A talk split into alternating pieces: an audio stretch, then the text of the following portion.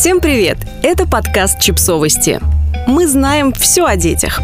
Что такое метод естественных последствий и как он работает? Расстановка границ и правил в отношениях с детьми – дело непростое, но важное. Решили рассказать вам о концепции естественных последствий, которая помогает максимально наглядно и логично объяснять детям правила взаимодействия с миром и расставлять границы, понятные всем. Что такое естественные последствия? Естественные последствия – это то, что происходит с ребенком само собой, без участия взрослого. Если ты будешь стоять под дождем, ты промокнешь. Если ты не будешь есть, ты проголодаешься. Эти последствия возникают как результат определенного поведения и не требуют участия, организации или контроля со стороны родителя. Для наступления естественных последствий родители, наоборот, должны ничего не делать и позволить ребенку самостоятельно принимать решения, чтобы он мог научиться на собственных ошибках. Когда можно использовать метод естественных последствий? В жизни есть множество ситуаций, в которых несколько занудных нотаций можно заменить естественными последствиями и просто позволить ребенку разобраться во всем самому. Вот некоторые примеры. Позвольте ребенку 10 лет выйти из дома без шапки в холодный день. Он замерзнет и в следующий раз наденет шапку при такой же температуре. Позвольте подростку самостоятельно выбирать, когда ложиться спать. Если он ляжет поздно, он не выспится и весь следующий день будет усталым.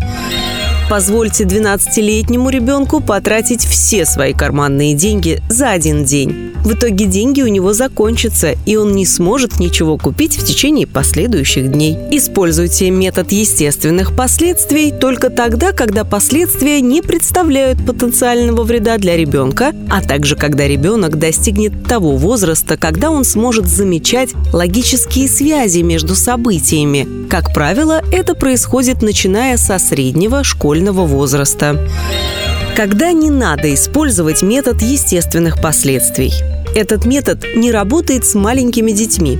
Не стоит давать четырехлетнему ребенку возможность самому выбирать время отхода ко сну или собственный рацион. Скорее всего, последствия будут плачевными. И, что самое главное, ребенок еще не в состоянии отследить и запомнить причинно-следственные связи между поздним отбоем вчера и дурным настроением сегодня. Также нельзя пытаться чему-то научить ребенка при помощи метода естественных последствий в потенциально опасной ситуации. Есть другие, более безопасные способы объяснить детям, что нельзя играть в мяч на дороге, разговаривать с незнакомцами или совать пальцы в розетку. Естественные последствия должны затрагивать только ребенка и его интересы, но не других людей. Например, не стоит разрешать ребенку бить других детей, чтобы доказать ему, что в этом случае они расстроятся или ударят его в ответ. Еще один важный момент – естественные последствия должны наступать сразу же после определенных действий. Если вы разрешите ребенку не чистить зубы или питаться фастфудом, естественные последствия наступят далеко не сразу, а значит не помогут ему осознать, почему его поведение неправильное и неполезное. Зачем нужен метод естественных последствий? Родители, которые чрезмерно опекают своих детей, стремятся всеми возможными способами оберегать их от естественных последствий. В результате дети упускают множество важных жизненных уроков и испытывают затруднения, сталкиваясь с аналогичными ситуациями во взрослой жизни.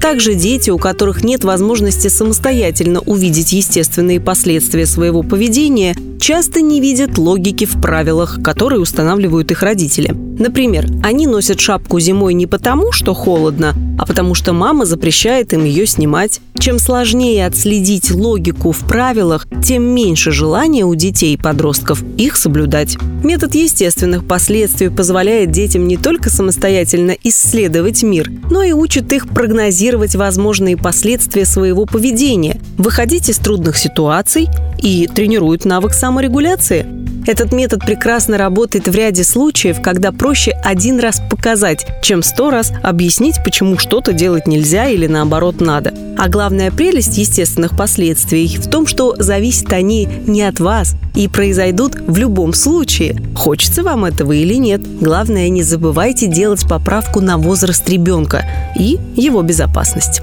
Подписывайтесь на подкаст, ставьте лайки и оставляйте комментарии. Ссылки на источники в описании к подкасту. До встречи!